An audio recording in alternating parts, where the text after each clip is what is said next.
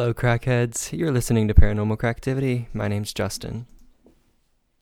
And my name is. What is my name, Justin? Uh, I didn't know I was gonna get a quiz.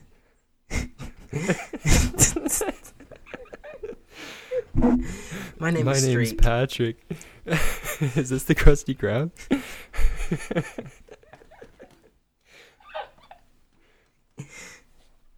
okay. I love Okay.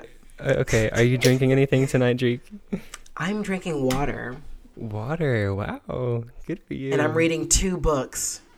You're reading two books right now. Two You're drinking water right and reading two books and recording a podcast. I, that's amazing. If you don't know me, I am a superhuman and I can do many things. Like build a that. fence, build cabinets.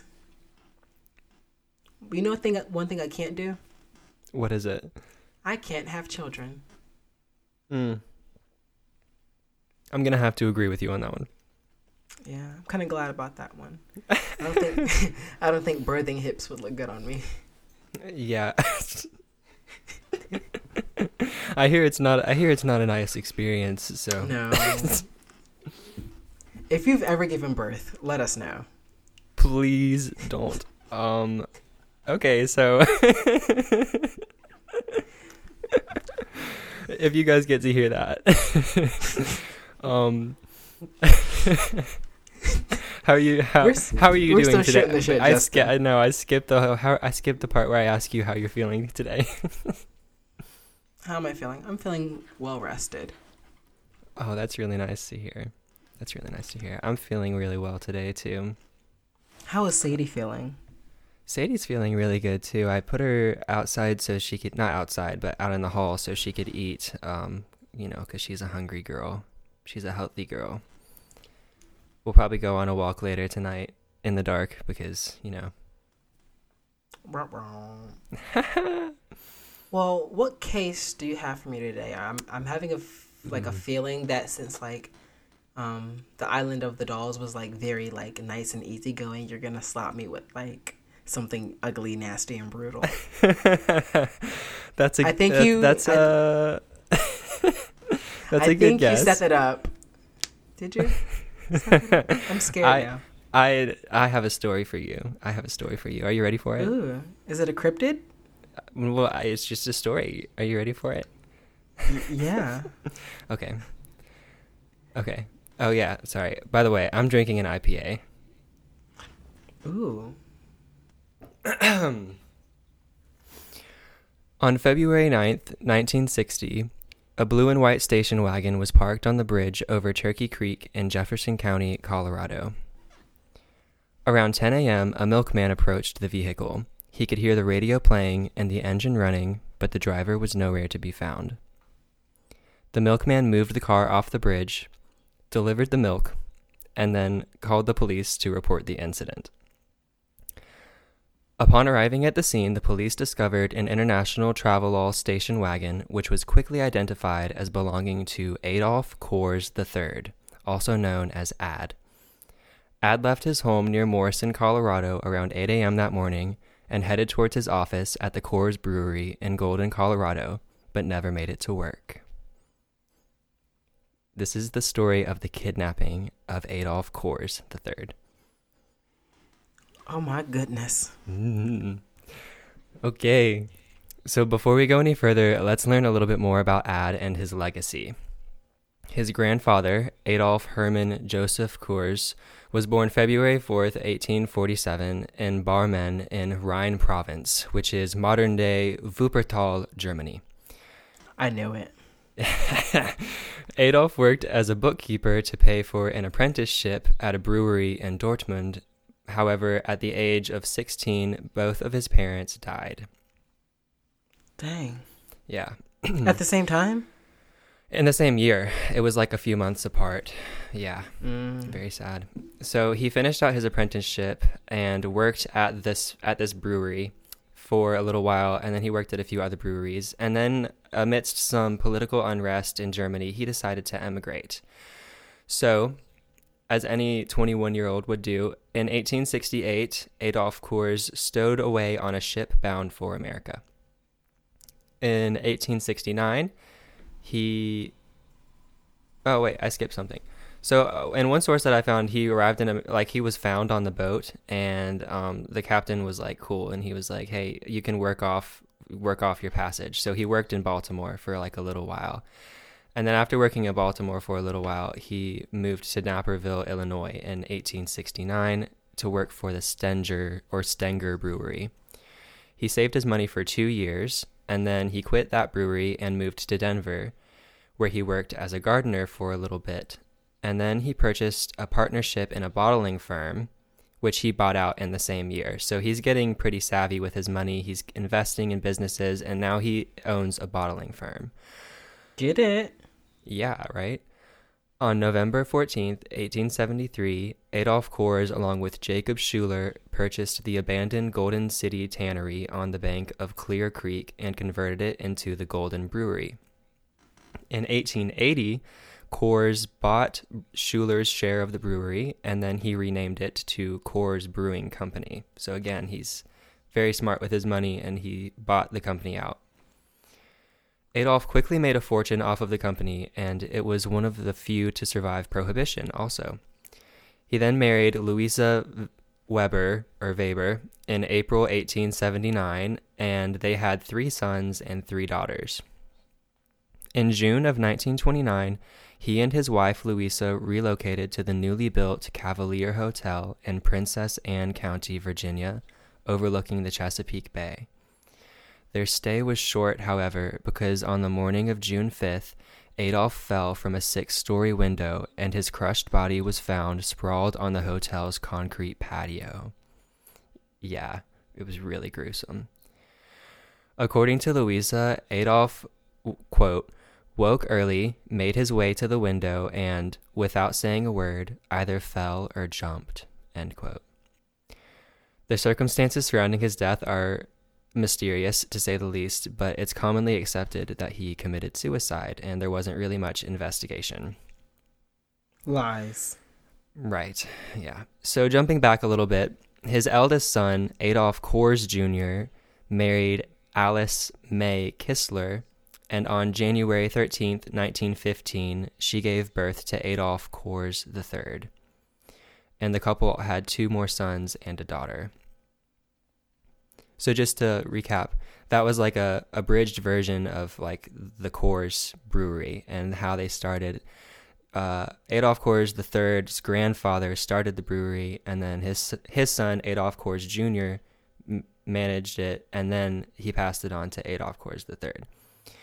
So, as the eldest son, his father was particularly hard on him because he was unfortunately allergic to beer and and was also born with a stutter, which his father felt would impact his ability to lead the company. Mm-mm, don't do that to that boy. Right. And I also found sources stating that he didn't really want to get involved in the company. Wikipedia also said that he was a semi professional baseball player, which I thought was really interesting.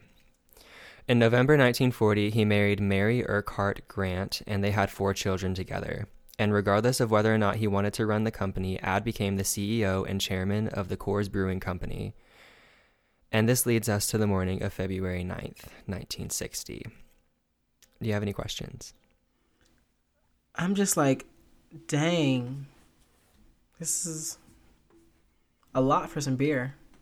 It is a lot for some beer. And during like during the prohibition, they even converted their company. They had to pour out their beer into the Crystal River and they converted their company into like a pottery business or something. And then they converted back and he was just like so wealthy that he survived and just kept thriving because everybody wanted Coors. Okay. So yeah, And he's a he's a- businessman. And homeboy's allergic to beer. Yeah, yeah, right. Yeah, how talk about unfortunate. okay, so February 9th, 1960. As I mentioned, Mr. Coors never arrived at the brewery that day. Instead, his car was found abandoned on a bridge, which he crossed every day on his way to work. Later that afternoon, a dark brown felt hat and a light tan colored cap that belonged to him were found at the edge of the creek, along with some stains on the bridge railing and in the dirt, which were later identified as human blood. Later on in the afternoon, a pair of glasses belonging to Ad were also discovered underneath the bridge.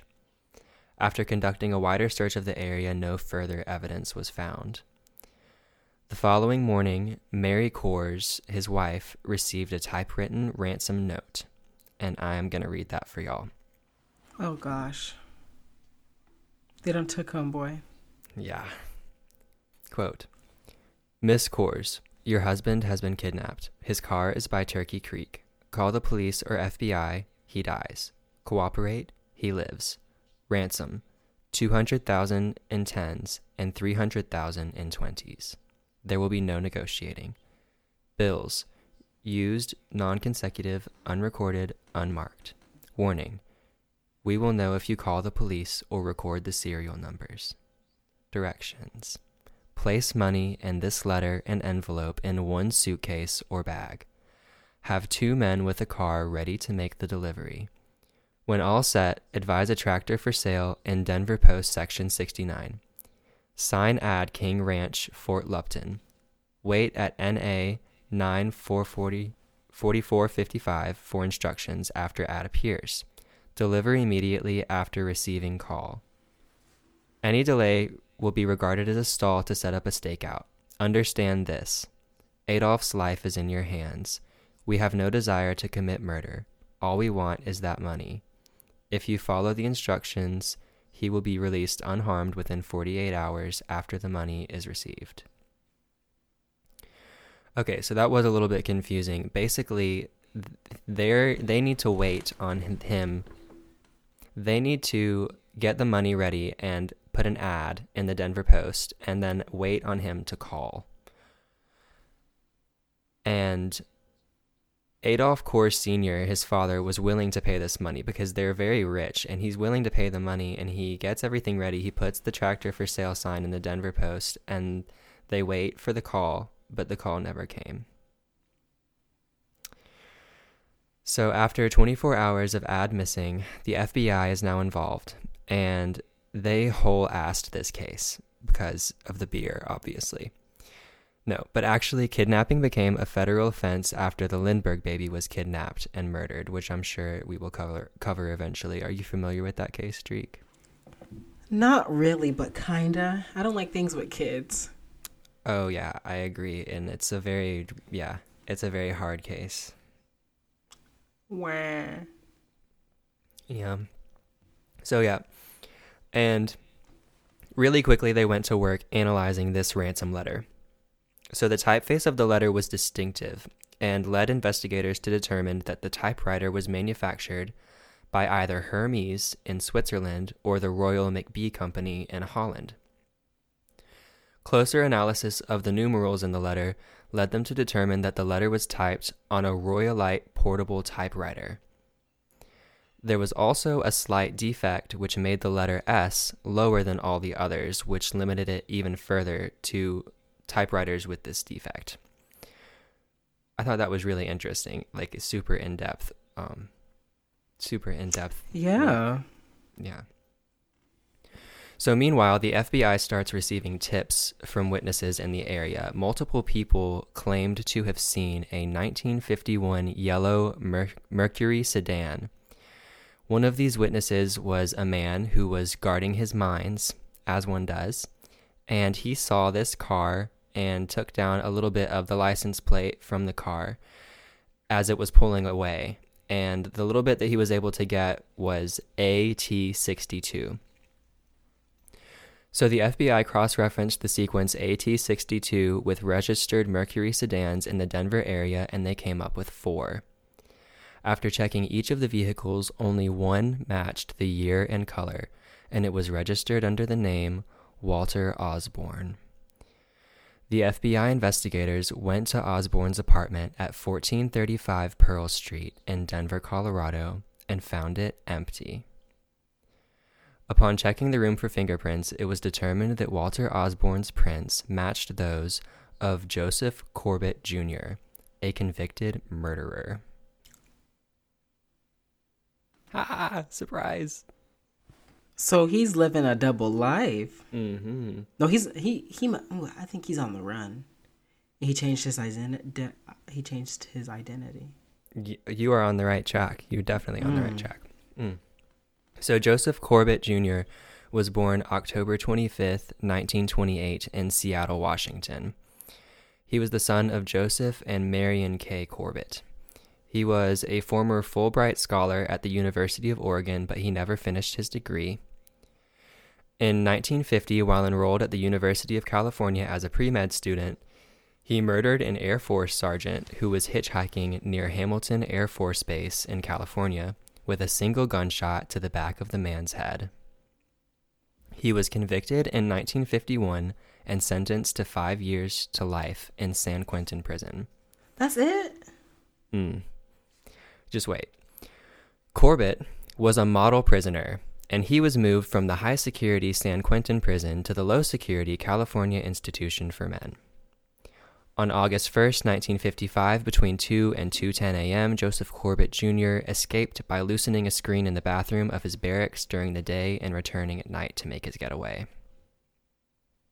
So yeah, he escaped from jail. Surprise.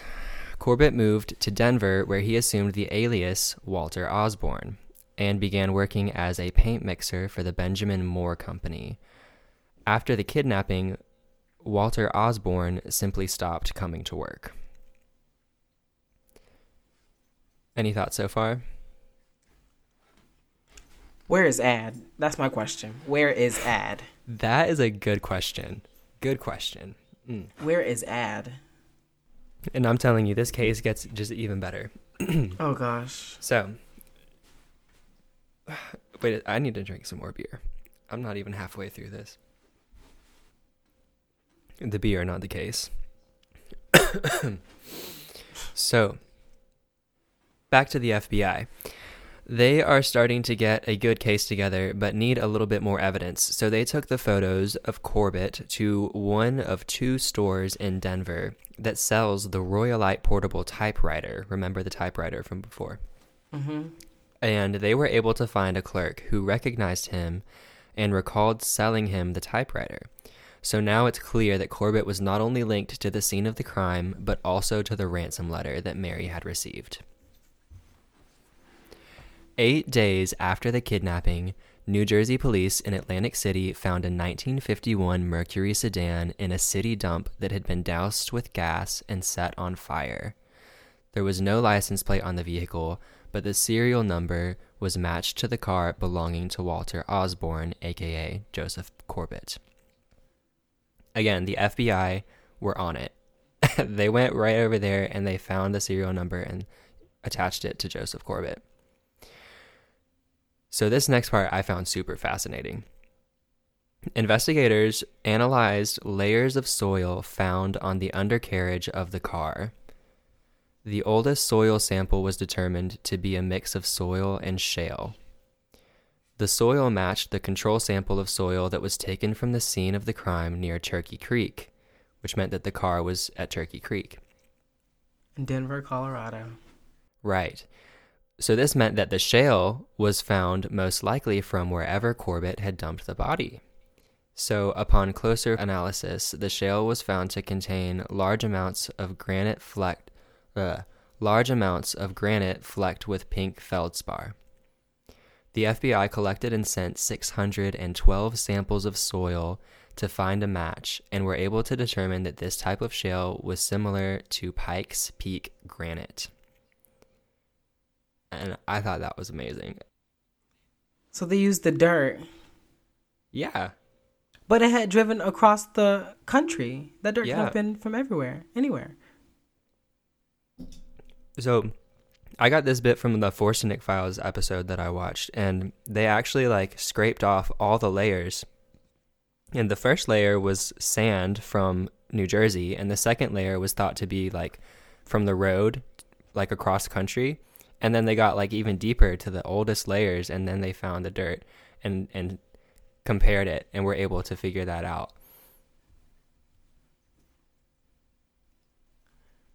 That's cool.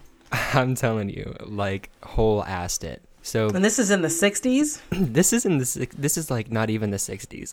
This is the, this is what happens when people do their job.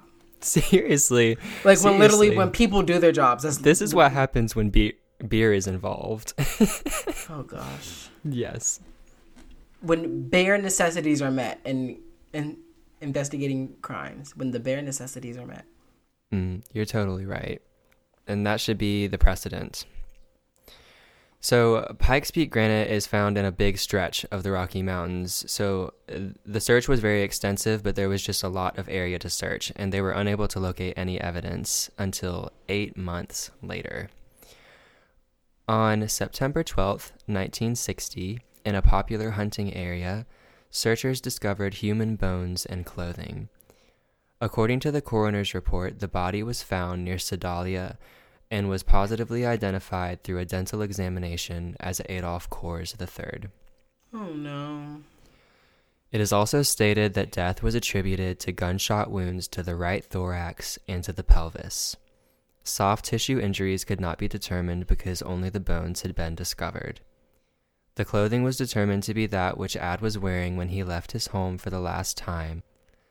There were two holes in the back of Mr. Coors' jacket, which corresponded to two holes in his right scapula, indicating that he had been shot from the back. Very sad. He didn't even want to be like in that company. Yeah, he didn't ask for that. He didn't. This I, he so he did he ever get the money? The man got the money? No, I don't think no because he never even made the call. Because it was botched. Um, He he didn't mean to kill. He probably was. He probably wasn't planning on killing him. He was planning on getting the money, and you know, he messed it up. If you didn't plan to kill him, why did you bring something to kill him with? That's a good point. Like He was my going to like you could have easily locked him up in like a basement or something. Like find Yeah. find somewhere to put him. I mean, the idea is that he ran away. That's what the investigators think, is because, yeah. Yeah, okay, let me he didn't have to kill him. he didn't have to kill him. You never have to kill somebody. You really don't. Uh, this man is a monster. Okay. And a half. Further investigation revealed that Joseph Corbett had planned the kidnapping months in advance. On the morning of the kidnapping, he mailed the ransom letter to Mary and then went to the bridge to wait for Ad. Investigators believed that he blocked the bridge and made it seem like he was having car trouble. Ad likely went out to help him or tell him to move his car when Corbett attempted to abduct him. He fought back and tried to run, but Corbett shot him from behind. He then took the body to the mountains and dumped it in the wilderness, where it remained until discovered by the investigators. And then he drove to New Jersey and burned the car. So, like you were saying, like, I mean, they think that he tried to run away, which is completely possible, but it's also possible that he didn't, and Joseph Corbett was just a monster and shot him from behind. I mean, I think it could go either way. What do you mean by you don't think he was trying to run away? I think he might have been trying to run away. Like, Ad or Joseph? ad. Oh, okay. I thought you were talking Yeah. about Joseph. I mean, like, I was like, he wanted to run away. yeah, he him, definitely he wanted did. to run. Yeah, but he had to he had to get rid of the evidence. I don't know. It just sucks. I don't know. I don't really know what to think. Considering that, well, they found this. Uh, they found blood on on the bridge, right, which probably came from the shot. And they also found his stuff, like his glasses and his hat, down by the creek. And so they're thinking that they got into a fight and that like his hat fell off and his glasses fell off. But what if Joseph Corbett just murdered him in cold blood and then threw that stuff off the bridge? You see what I'm saying? Yeah. We need to find Joseph. I mean, we need to ask Joseph these questions. Where's we need Joseph? to find Joseph and ask him these questions. You're exactly right about that. And that brings us to the next part. So the story at this point had become national news. Remember, Joseph drove to New Jersey. He burned the car, and then he got out of Dodge. So the story had become national news, and once the remains once the remains had been found, and soon a woman from Vancouver reported to the FBI that Corbett was living in her apartment building. So investigators knocked on his door, and apparently he cracked it open because he was there, and they forced their way in, and he was just like, "Okay, I give up." And so they found him just like that. They found him in Vancouver. Joseph Corbett pled not guilty and was quickly convicted of kidnapping and first degree murder and sentenced to life in prison. Yay! Don't get too excited. Aww. In December of 1980, Joseph Corbett was paroled because What? he was a model prisoner. Girl, bye. He was a model prisoner when he escaped the first time. Uh, Yep. what do you mean? Yep. Yep. Yep. Yep. And he worked Ugh. in he worked in Denver hmm as a truck driver for the Salvation Army Did until retiring. in an interview, he talked about how he was haunted by whispers of people on the street being like, "There goes a convicted murderer." Shocker, Joseph, you killed someone. Um, yes, sis. Anyway, on the morning of August 24th, 2009, the body of Joseph Corbett was found in bed with a single gunshot wound to his head. He left no note and no one to claim his body. Bye, Joseph. Eh. Peace out, dude. I mean, you ain't to kill that man. Yeah. Yeah, yeah, yeah. He really seemed like a, an awful person, and I was really shocked by this story. There was a lot of twists, a lot of turns.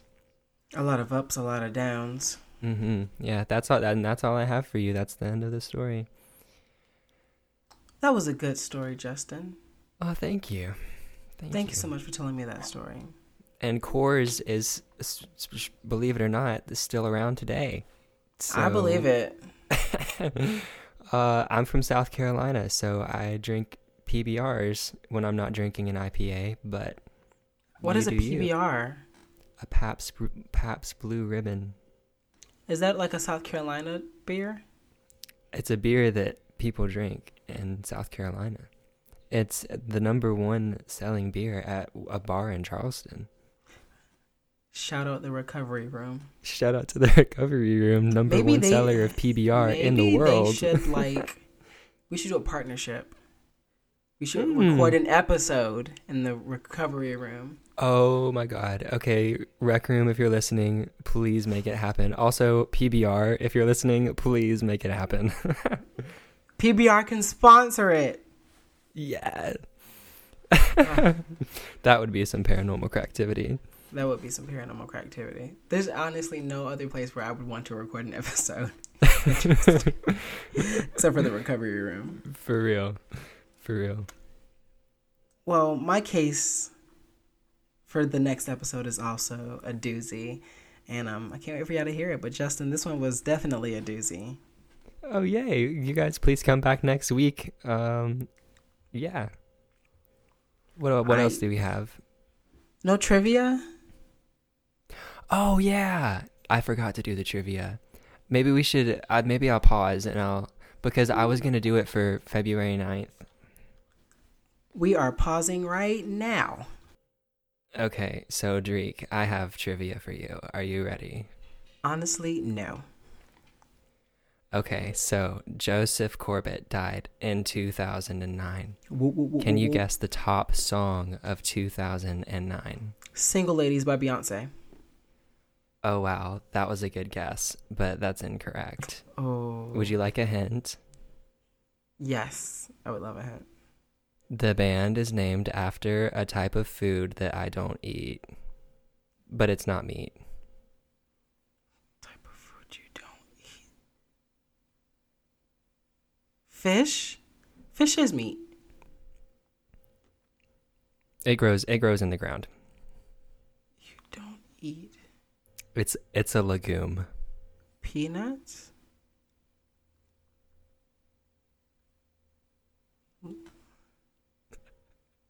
Peanuts. band. Red Hot Chili Peppers. Oh, wow. That was a good guess. No, I'm sorry. that was a really good guess. Are you ready? I want to do one more guess. Okay. Uh, just tell me. It's the Black Eyed Peas.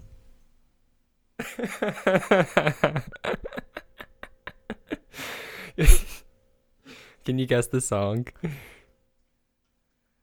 I got that boom, boom, boom. That boom, boom, boom. Yeah, there we go. They only have a few, so I didn't think that would take too long. We only have a few hits.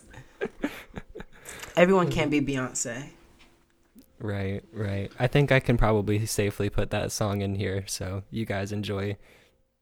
I'm just kidding. I won't do that to you. We're gonna have to pay some royalties. yeah, right. We do not have the money. Yeah. All right. Well, I I don't think I want to do any plugs this week. I think I'm just done. What is a plug? Bye. Bye, guys. Don't smoke. Crack. Please don't Bye. smoke crack. Have a good day. Please don't.